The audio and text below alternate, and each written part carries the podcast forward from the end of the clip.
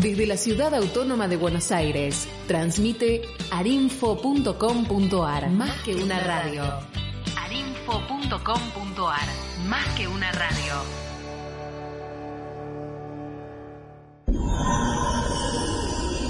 Arinfo, más que una radio.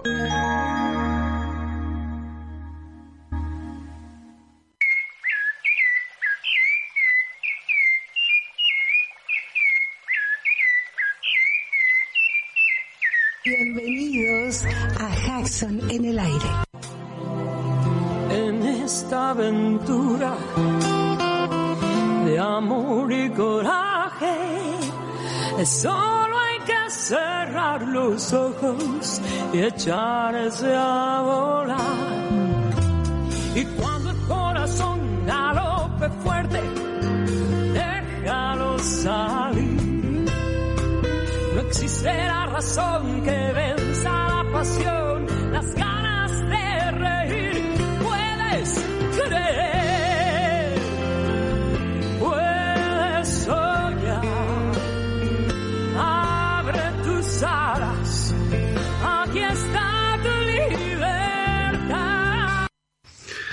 Comenzamos un nuevo programa de Hudson en el aire.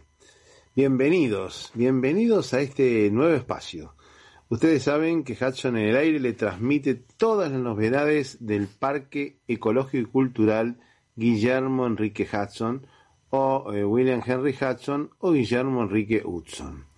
El Parque Ecológico es un lugar que tiene unas 54 hectáreas en cuyo centro se encuentra el solar natal donde naciera el naturalista y escritor Guillermo Enrique Hudson allá en 1900 1841.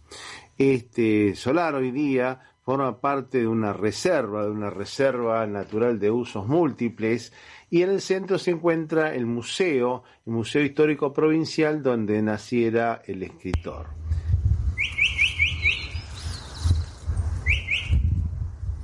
Por eso el arte a veces muestra lo que la realidad no puede mostrar. Y bueno, eh, en colación con la obra de Hudson, Hudson como artista puede explicar cosas que los científicos no pueden transmitir.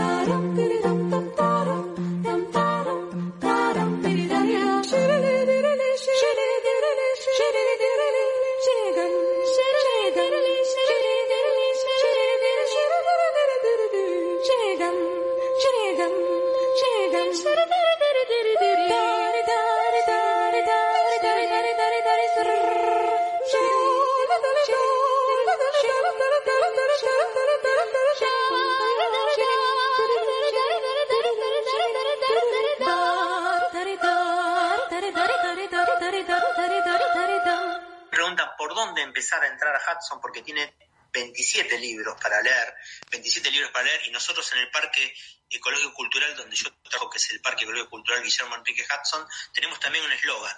Nosotros le decimos a los visitantes, por favor, no se muera sin leer a Hudson. ¿Por qué no se muera sin leer a Hudson? No se muera sin a Hudson, ¿por qué? Porque Hudson nos da alegría, nos da la felicidad que nos puede dar la música, nos da la alegría que nos puede dar ver una buena película, nos da la felicidad que nos puede ser compartir un café o una pizza con un gran amigo. Esa es el nivel de placer que nos puede llegar a brindar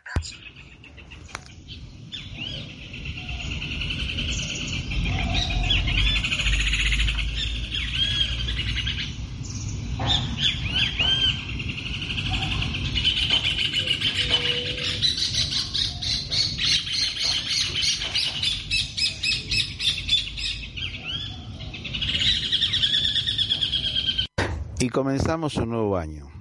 Comenzamos un nuevo año esperando que ustedes estén de vacaciones y quizás tengan más tiempo para escucharnos.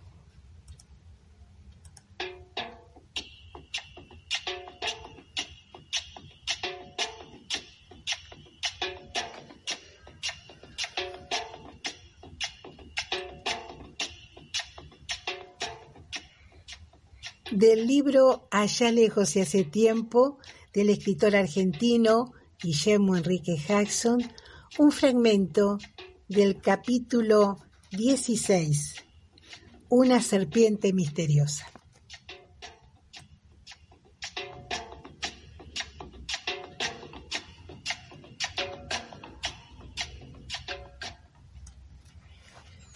Un día caluroso del mes de diciembre me encontraba parado entre los yuyos muertos. Había permanecido inmóvil durante varios minutos mirando a mi alrededor. De pronto oí un leve crujido cerca de mis pies. Al bajar la vista, descubrí la cabeza y el cuello de una enorme serpiente negra que reptaba lentamente a mi lado. Minutos más tarde, aquella cabeza aplanada había desaparecido entre las apretadas malezas, pero el largo cuerpo continuaba deslizándose con tanta lentitud que apenas parecía moverse. Como debía medir más de dos metros, demoró mucho tiempo en pasar. Yo contemplaba estremecido de terror, sin atreverme a mover un dedo. A pesar de su longitud, no era muy gruesa. Mientras se arrastraba sobre la tierra blanquecina, tenía todo el aspecto de una corriente negra como el carbón, una corriente que no parecía de agua u otro líquido, sino de un elemento similar al mercurio, que fluía ante mis pies como una larga soga. Por fin desapareció completamente.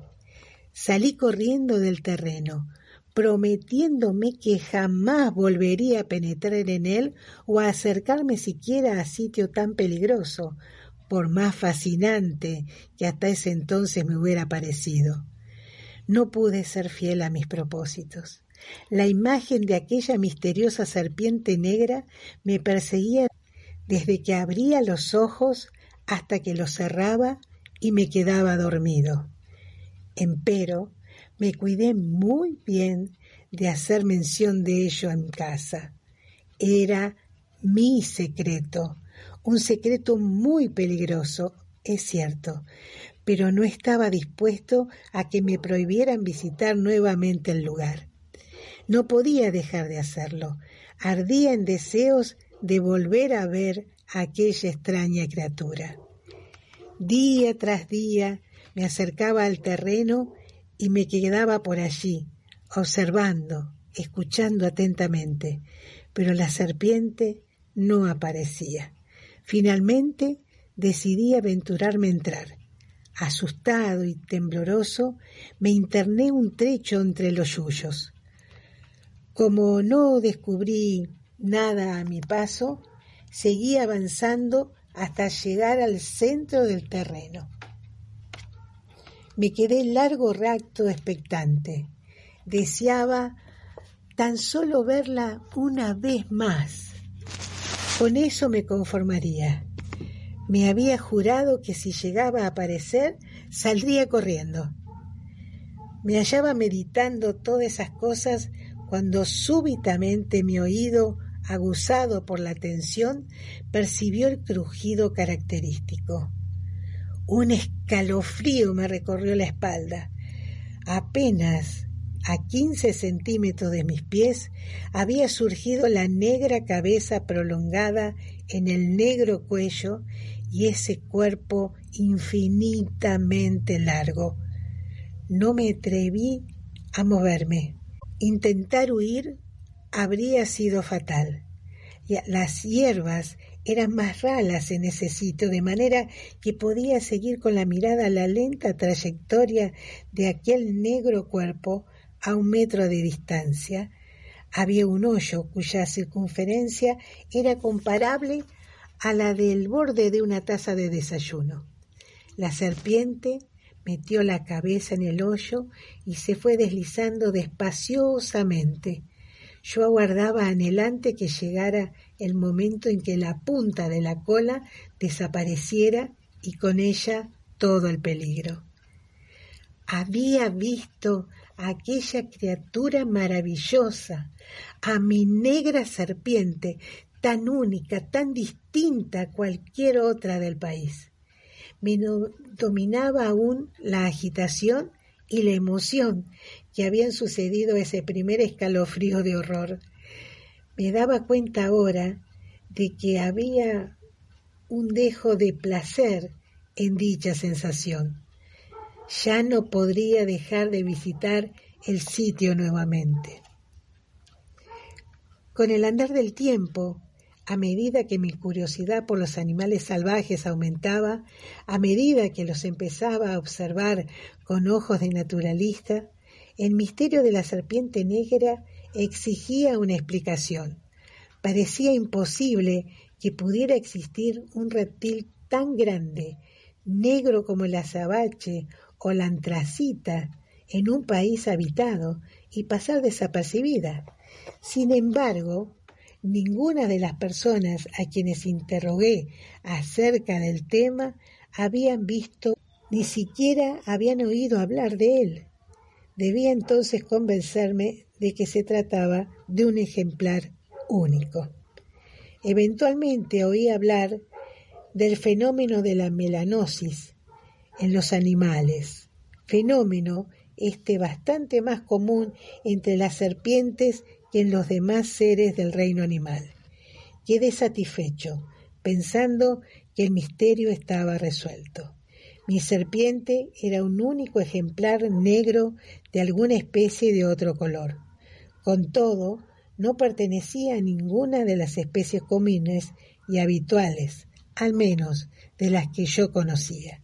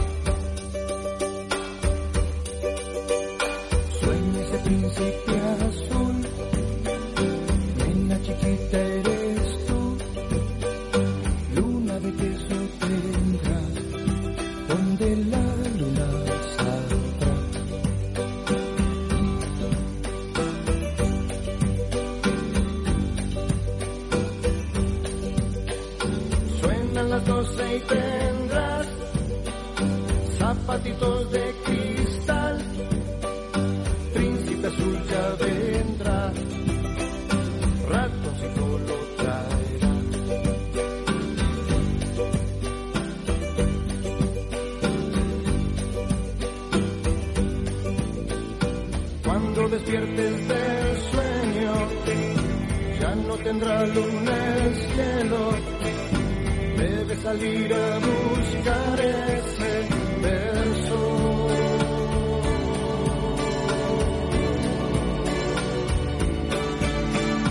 Sigue tu sueño mejor, bosque encantado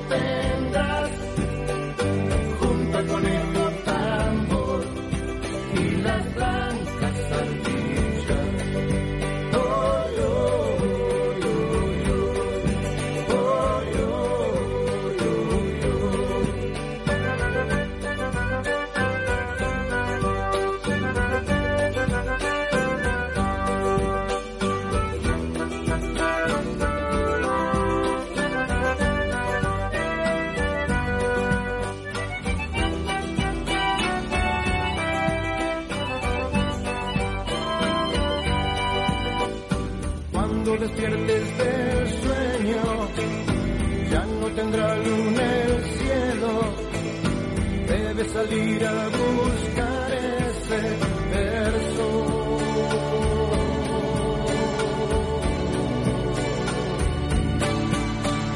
Sueña ese príncipe azul, nena chiquita eres tú, luna de queso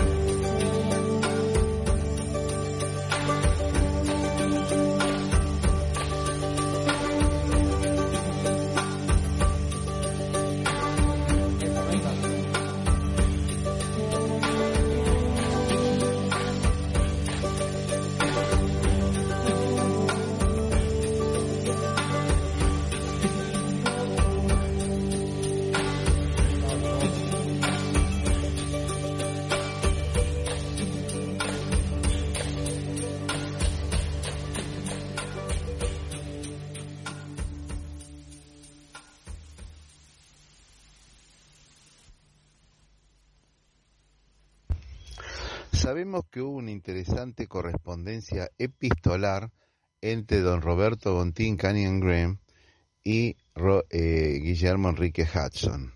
Eso fue entre 1890 y 1922. Es interesante la cantidad de cartas. 62 cartas se han registrado y han sido traducidas. Y me quedé leyendo la última. Hace un tiempo habíamos leído la primera. Y ahora vamos a leer la última que está fechada en julio 31 de 1922. O sea, prácticamente 18 días antes del fallecimiento de Hudson, lo cual demuestra la lucidez del escritor hasta sus últimos días.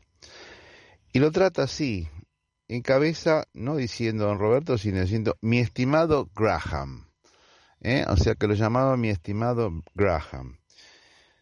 Me ha encantado recibir carta suya.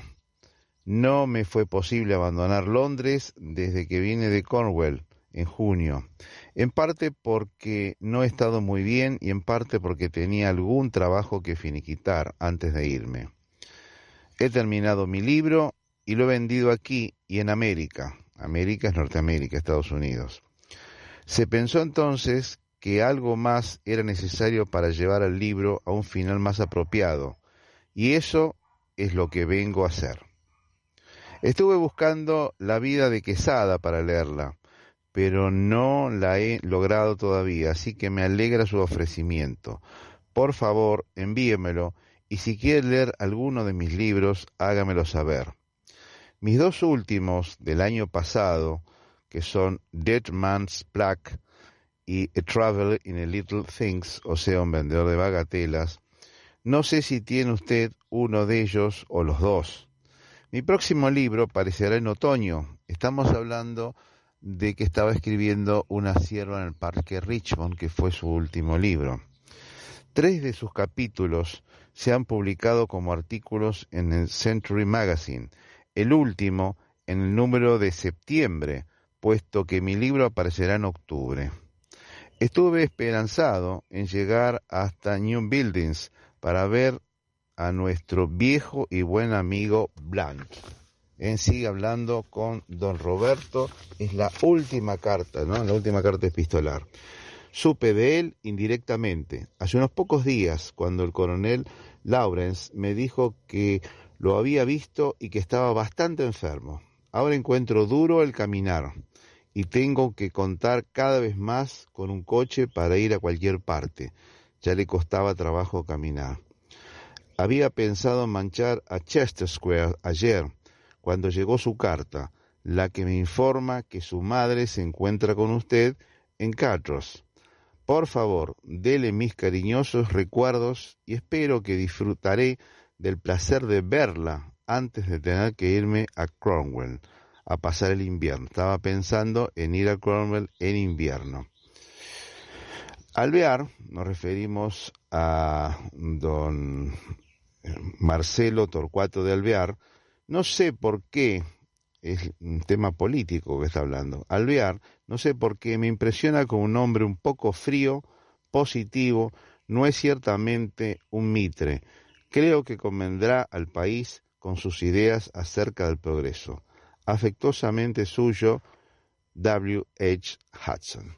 Bueno, con la última mención de Alvear nos quiere decir que todavía Hudson sigue teniendo presente lo que pasa en la Argentina, en su lugar de nacimiento, en la última carta, y estaba fechada el 31 de julio del año 1922. Recordemos que falleció el 18 de agosto de ese mismo año, escrito a los 81 años a 80 años para cumplir 81.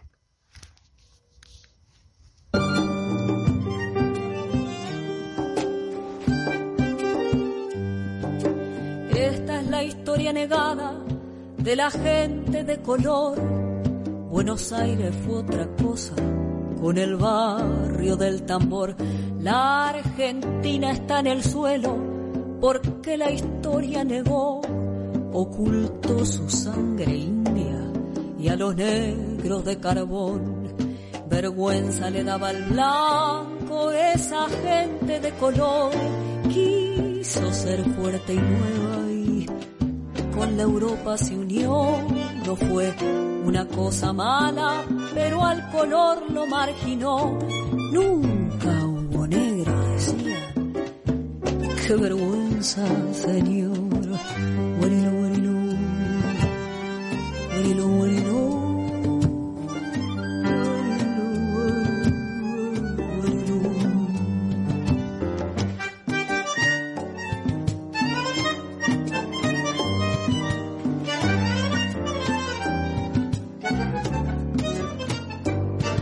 Los negros se avergonzaron de su propia condición y al tambor abandonaron en busca de otra razón. Los morenos se mezclaron y se olvidaron del color. Nada queda ya de antaño, ni siquiera el milongón. Vergüenza le daba al blanco esa gente de color. Quiso ser fuerte y nueva y con la Europa se unió. No fue una cosa mala, pero al color lo marginó. Nunca hubo. Qué vergüenza, señor.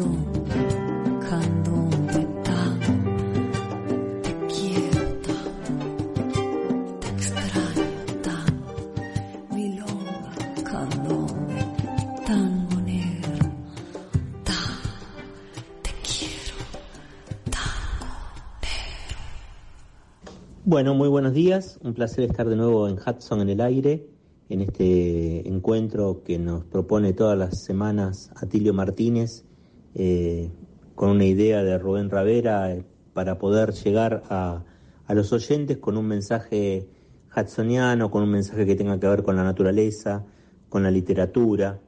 Eh, y hoy la propuesta un poco que se nos había ocurrido con Atilio Martínez de, comentar o de charlar un poco, tenía que ver con la importancia o el desarrollo de lo que se llama los museos regionales o los museos que tienen que ver con una mirada identitaria propia de lo que significa eh, la comunidad que, que rodea esos museos.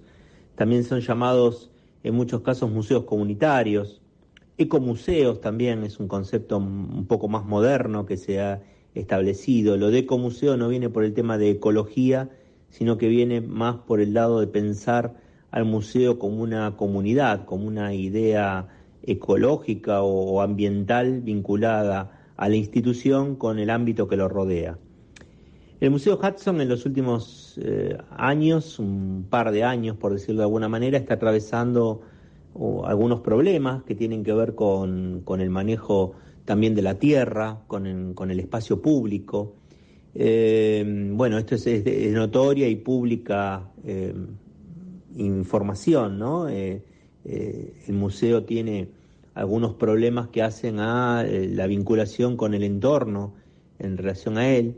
Eh, la, la, toma de tierras a los alrededores del museo es una situación eh, de la cual es crítica y de la cual su, el director del museo ha, ha, accionado profundamente en los últimos tiempos para, para evitar que esta situación afecte a la institución de distintas maneras. Eh, más allá de esa situación puntual que, que, hoy todos conocemos y que nos preocupa muchísimo a los que estamos afectados de una u otra forma al Museo Hudson, lo que me valdría la pena mencionar también que el Museo Hudson es, de alguna forma, entre sus distintas tipologías, un museo comunitario.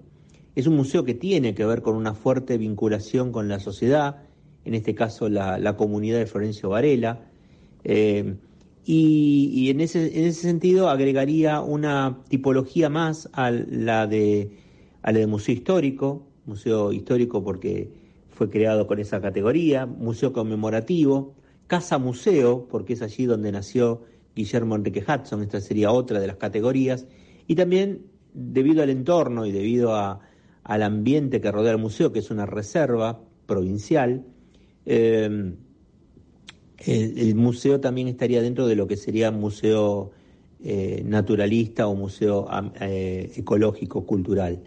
Y todas estas categorías que suman, que son como capas de las distintas dimensiones que tiene Guillermo Enrique Hudson para nuestra, nuestra sociedad, eh, destaca muchísimo la importancia de, esta institución, la importancia del personaje.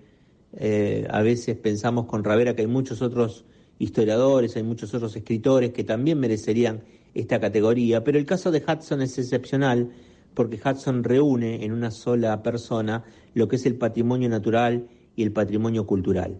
Y en ese sentido le agregamos también el, el valor social que tiene el, museo, ¿no? El, valor social al ser museo comunitario. Allí la gente se reúne no solamente para aprovechar el espacio verde, sino también que es muy escaso, por cierto, en todo el ámbito regional, sino que también la gente se reúne en un ámbito que le permite realizar festividades, realizar acciones, eh, que hacen a la fiesta de la frutilla, a la fiesta de la miel, a un montón de, situaciones que son también comunitarias y eso ayuda mucho también a la concreción del museo. La gente siente al museo como propio y eso nos permite eh, avanzar en un camino muy consolidado que hace a, la identidad de, de, la institución y que a pesar de los peligros que aparentemente pueda tener, eh, nos da fuerzas eh, en el apoyo de la comunidad para seguir adelante en esta tarea de eh, hacer que Guillermo Enrique Hudson y su mensaje ambiental que traspasa el siglo XXI llegue a la mayor cantidad de la gente.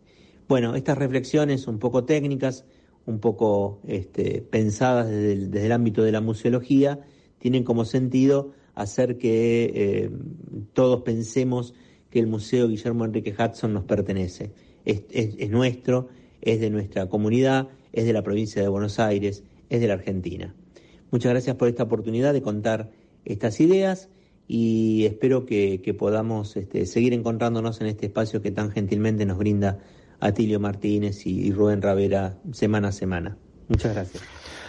Hace unos meses se había establecido un concurso para determinar cuál podría ser el pájaro símbolo de la ciudad autónoma de Buenos Aires. Ustedes recuerden que en 1928 se estableció por un concurso eh, cuál era el pájaro símbolo de la Argentina, que terminó siendo el hornero. El hornero ganó el primer puesto entre un concurso realizado por chicos del colegio. ¿eh? Esto fue patrocinado por Aves Argentinas, la ornitológica en aquel momento, y el hornerito, el hornero típico nuestro fue el ave nacional de la República Argentina. Recordemos que en el segundo lugar eh, apareció el cóndor. En cambio ahora se hizo un concurso para la ciudad autónoma de Buenos Aires, que tiene algunos pájaros que vienen del resto del país y se refugian en la ciudad de Buenos Aires, aunque hay menos que en el AMBA, que en la, en, de Buenos Aires. Pero finalmente había varios candidatos. Estaba, por ejemplo, la cotorra, estaba eh, la calandria, estaba eh, el zorzal, estaba también la, la, torcaza, la torcasita, la paloma picazurú y mm, el, el, el, venteveo. Pero finalmente el ganador fue, el ganador fue el eh, picaflor. El picaflor verde, el picaflor común, fue el que obtuvo más puntaje también entre chicos de establecimientos escolares y segundo, en el segundo puesto quedó la cotorra. Pero bueno, el primer puesto va para el, picaflor y vamos a hacer un comentario con Celia Carnovales sobre el picaflor común, símbolo de la ciudad de Buenos Aires. Hablemos del ganador, el picaflor común. Utiliza ambientes muy variados. Se encuentra en bosques, matorrales, pastizales, sabanas naturales, pero también en parques, jardines y otros ambientes artificiales. Consume el néctar de las flores de especies nativas como cultivadas. También liba en comederos artificiales. Atrapa pequeños insectos o arañas a los que busca entre las plantas o en las paredes. También caza en vuelo. Y un detalle muy importante, es polinizador. Totalmente. Los picaflores o colibríes pertenecen a uno de los grupos de aves más numerosos y diversos del mundo, pero que solo se distribuyen en el continente americano. Todas las especies son pequeñas, tienen picos largos y delgados y largas lenguas tubulares que utilizan para alimentarse de las flores. El colibrí simboliza muchos conceptos diferentes. Por ejemplo, debido a su velocidad, se lo conoce como un mensajero o guardián del tiempo. Y el aleteo del colibrí es un símbolo de lo infinito, de la eternidad y la continuidad. Es por eso que su presencia en los jardines es considerado como un saludo de los seres queridos desde el más allá. En distintas culturas también representa el amor, la alegría y la belleza. El colibrí es la única ave capaz de volar hacia atrás, simbolizando la visita a los recuerdos y sueños del pasado para regresar con renovadas fuerzas para seguir hacia adelante y convertirlas en realidad. Si quieren ser visitados por estas avecillas encantadoras, tengan flores rojas en su jardín. El gran ganador, el picaflor común de color verde.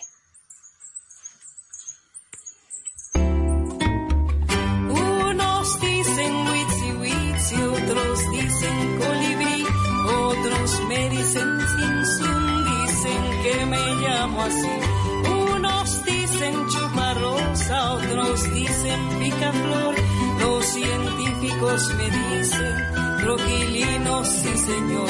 Croquilino, lino, lino, croquilino, tejedor, croquilino, tú que tejes en tu vuelo encantador. Mil historias, mil poesías, volando atrás y adelante. Ven y baila con tu volar elegante.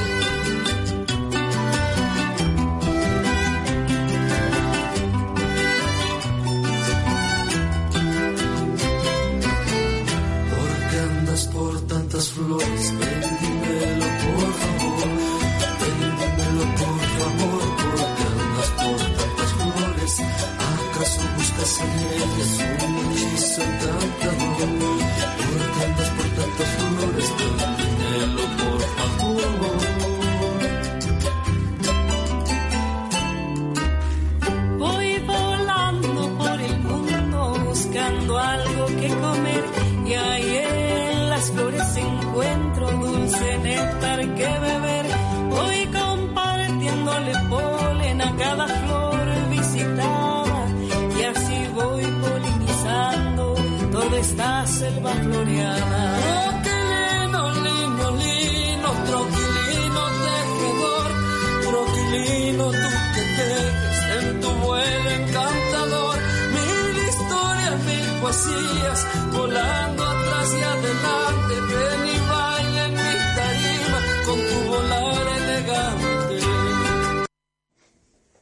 Bueno, eh, una semana movida en el Museo Hudson, eh, de acuerdo a un compromiso que había asumido el intendente hace algún tiempo eh, sobre un traslado de adoquines que, bueno, se levantan de una de las calles más tradicionales de Varela, la calle San Juan, y creo que la 25 de mayo, el museo va a tener eh, el sendero de ingreso eh, de alguna manera consolidado con estos adoquines que la misma municipalidad eh, va a instalar.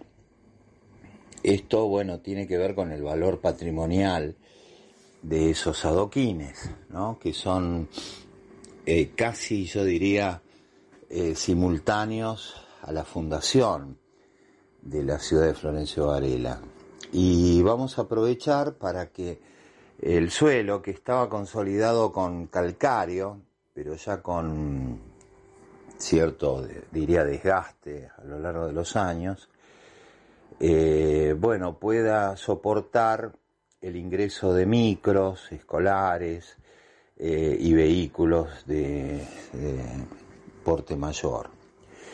Así que están llegando los camiones desde el lunes eh, trayendo ese material que es una mezcla de tierra y adoquines y algún cascote.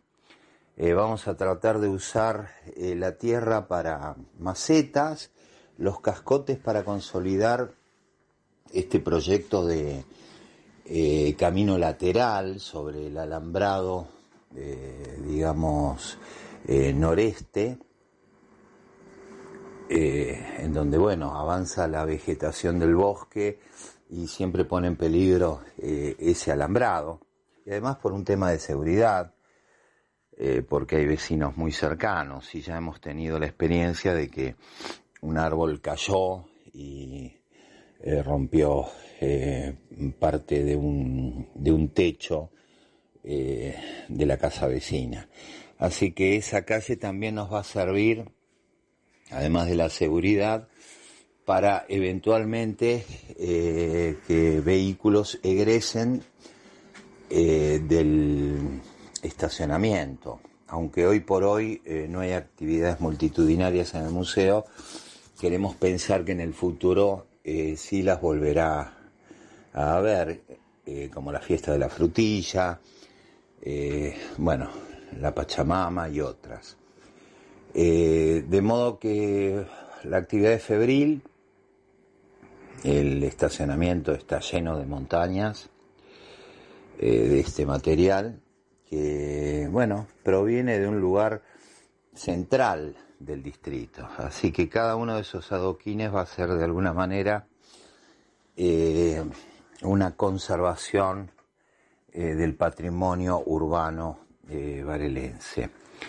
Eh, bueno, por otro lado, seguimos con las actividades limitadas, con un eh, grupo pequeño de, de chicos. El domingo se hizo eh, la celebración de Pascua con una actividad recreativa en donde, bueno, Víctor Hernández, disfrazado de conejo, estuvo este, mm, eh, bueno, deleitando a los chicos que concurrieron y obsequiando huevos de chocolate a todos los eh, que eh, pudieron llegar, ¿no? fueron alrededor de 10, estamos tratando de que ninguna actividad supere las 15 personas, siempre con el distanciamiento social y, el uso de barbijos, bueno, todo lo que tenemos en el museo, ¿no? Eh, la toma de temperatura, eh, las em, alfombras eh, satinizantes, etcétera, etcétera. Bueno, ¿qué está ocurriendo en, el, en el medio ¿no? cultural? Eh, evidentemente un desconcierto porque estamos ante nuevas medidas de restricción. Así que hasta ahora no hemos tenido ninguna novedad, ninguna instrucción eh, para cerrar. Eh, de modo que a los visitantes les informamos que seguimos con estos horarios de fin de semana, sábados y domingos de 12 a 18 horas. Eh, algo importante eh, es que ante el avance de los mosquitos eh, en estos últimos tiempos se hizo una fumigación selectiva para bueno los mosquitos adultos. no hubo, digamos, en este sentido perjuicio a otras especies. Eh, ni arácnidos, ni insectos, eh, que son los característicos eh, y que son también parte de la cadena ecológica para que haya pájaros. los pájaros siguen presentes para tranquilidad de los visitantes y en, y en especial de los ornitólogos.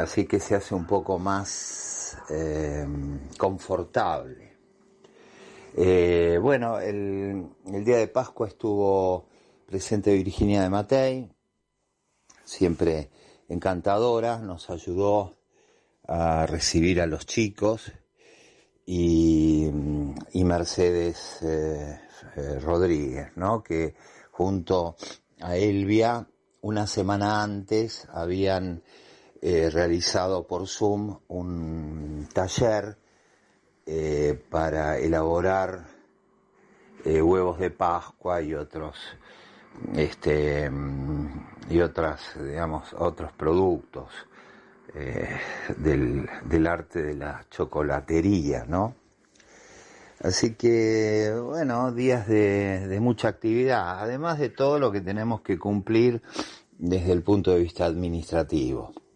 em, bueno nada más desde, desde el Museo Hudson. Y bueno, eh, suerte para todos en esta nueva etapa de restricciones. Pequeña luz me vas aclarando, con tu fulgor me voy despertando, pequeña luz que vas dibujando, con tu rayito me voy templando, pequeña luz, pequeña luz vuela a mi lado. En su fueguito viajo, él me anida en sus brazos. Y avivando la llama me va recuperando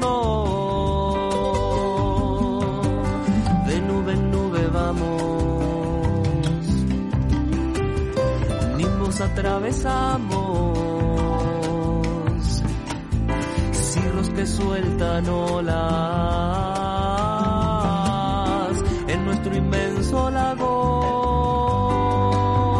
Pequeña luz me vas aclarando, con tu fulgor me voy despertando, pequeña luz que vas dibujando, con tu rayito me voy templando, pequeña luz, pequeña luz vuela a mi lado.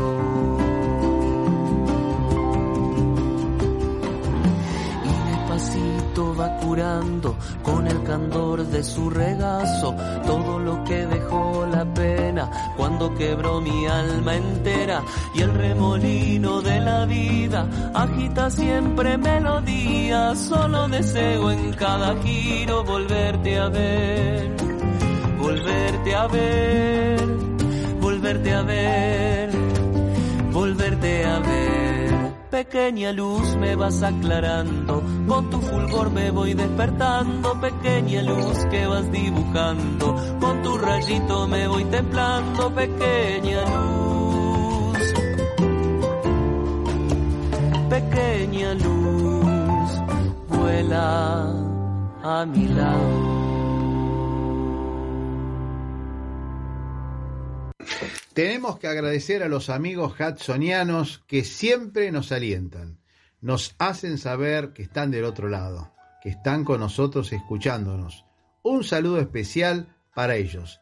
Empezamos con Merizam Pérez del grupo Scout Guillermo Enrique Hudson y su grupo Manada, Humberto Shinsato de la colectividad japonesa y la colaboración de Mercedes Rodríguez y Celia Carnovale también de Angelita Arocha que nos mantiene y nos escucha constantemente.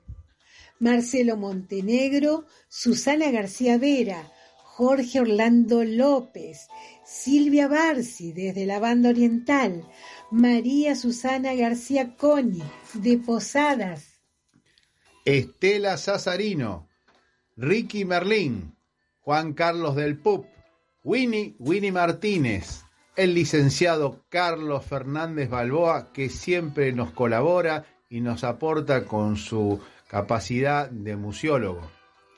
María Virginia de Matei, Adrián Mateusi, Alejandro Arias, Daniela Costa, el artista plástico hudsoniano, Sofía Mariana Ayala, Oscar Alberto Echande, Fernando Hasfield, y otros oyentes que no tenemos los nombres porque no los etiquetan en el Face, pero siguen nuestra trayectoria. También, también queremos aprovechar para saludar a nuestra operadora, Jordana. Jordana, fiel en los controles, nosotros les mandamos los audios grabados desde casa, porque nos quedamos en casa, y ella firme en los controles en la operación técnica. Muchas gracias a todos ellos.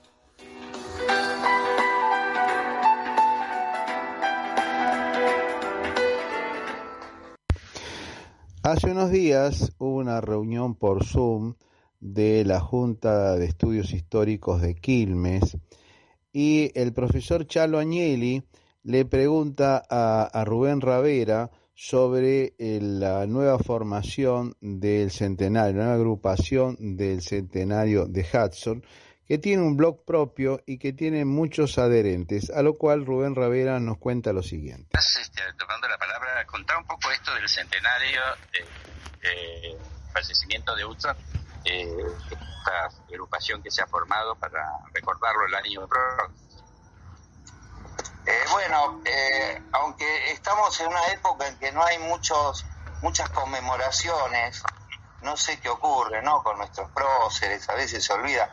Yo vivo una cuadra del mausoleo de Belgrano y cuando voy, a veces me apena, ¿no? Ver tan poca gente, los 20 de junio.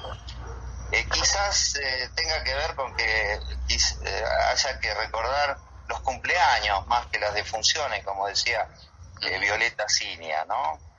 Eh, nosotros somos medio como funebreros. Eh, con Hudson, bueno, celebramos el 4 de agosto, que es el nacimiento, pero en el, el 18 de agosto del año 22, de 2022, se va a conmemorar el centenario de Hudson.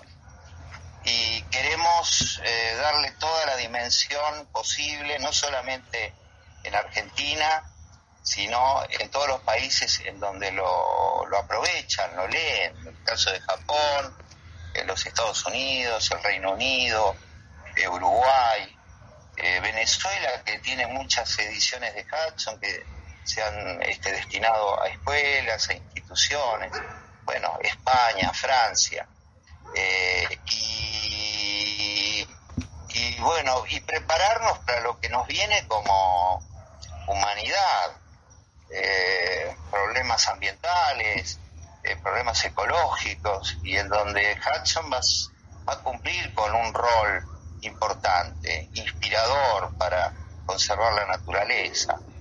Eh, evidentemente, bueno, era un gran conversador Hudson, y en sus libros nos ha dejado un legado, como decía Lombán, ¿no? Este, inmerecido por ahora. Así que en el afán de merecerlo, bueno, a nosotros nos toca este, eh, conducir eh, los destinos, digamos, inmediatos de la casa natal de Hudson con un montón de problemas, ¿no? Eh, conmemorar esta fecha en beneficio de toda la gente que lo conoce como escritor y que lo desconoce. y, y sorprendentemente Hudson le ha, le ha dedicado algo a, todos lados. ¿no? El otro día estuvimos hablando eh, con el director de Cultura de Jujuy en la radio este, sobre todo lo que tenemos en común, ¿no? Eh, esta cosa eh, rara, ¿no? De celebrar el carnaval o la Pachamama en el Museo Hudson por la comunidad que lo rodea, o Marta Riquelme, que es un bello cuento este, ambientado en, Jujuy, ¿no? Estábamos hablando el otro día en el centenario, ¿no? Roberto, María Rosa, este, Julio Lacarra, sobre un pajarito, ¿no? Un ave, el cacú. Y eso, bueno,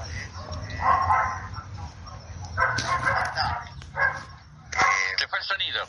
Se fue. Un escritor. Ahí que un escritor nos inspire.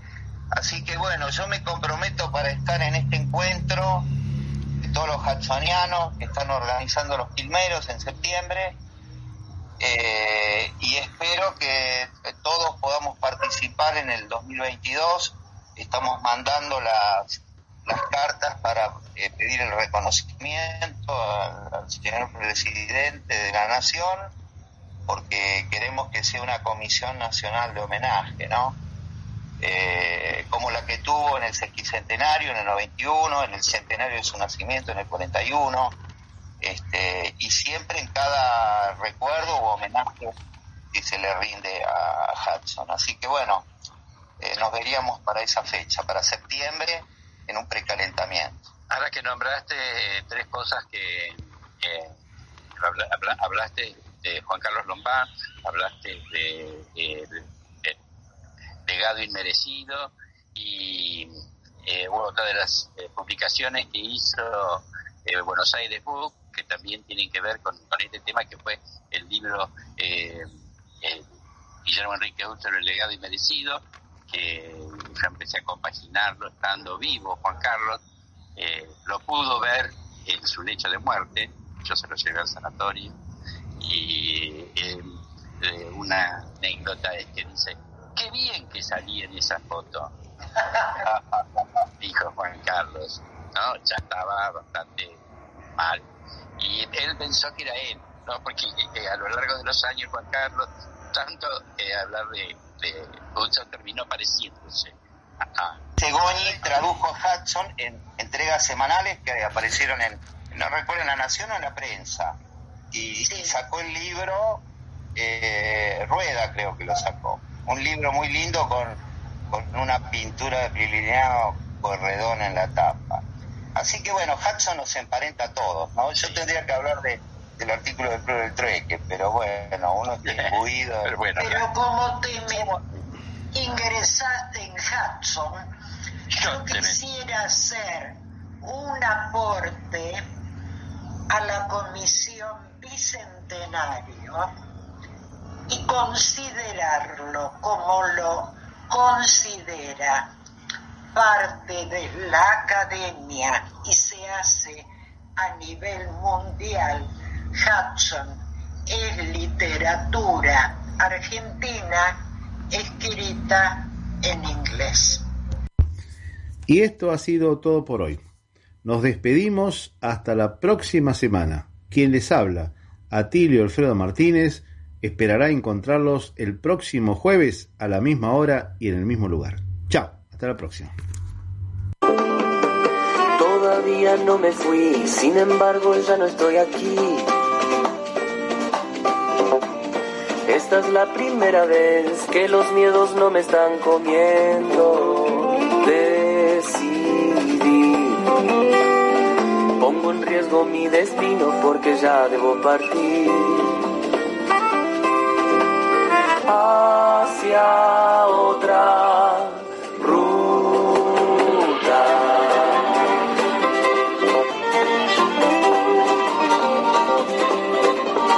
Veo despertarse mis pensamientos que creía perdidos.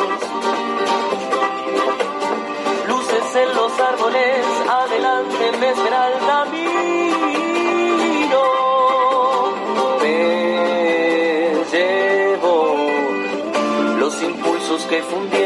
colores de mi voz. Chao, chao, chao. Me voy.